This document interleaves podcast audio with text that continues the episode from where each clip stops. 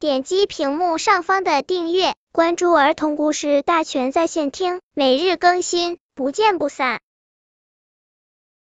本片故事的名字是《独自在家的小象》。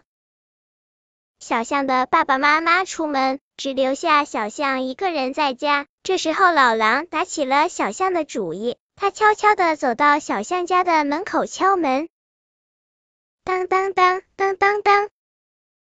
小象说：“谁呀？”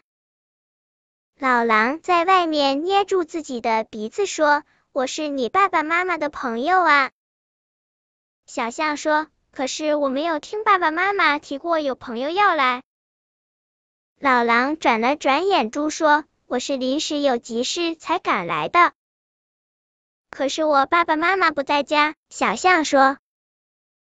老狼说：“没关系，你把门开开，我进到屋子里等。”小象摇摇头，想着，要是不让他进来，万一真的是爸爸妈妈的朋友，那显得我多没有礼貌啊！可要是坏人的话，让他进来太危险了。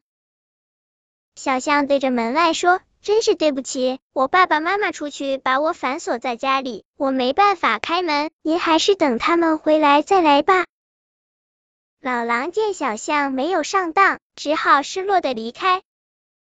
本篇故事就到这里，喜欢我的朋友可以点击屏幕上方的订阅，每日更新，不见不散。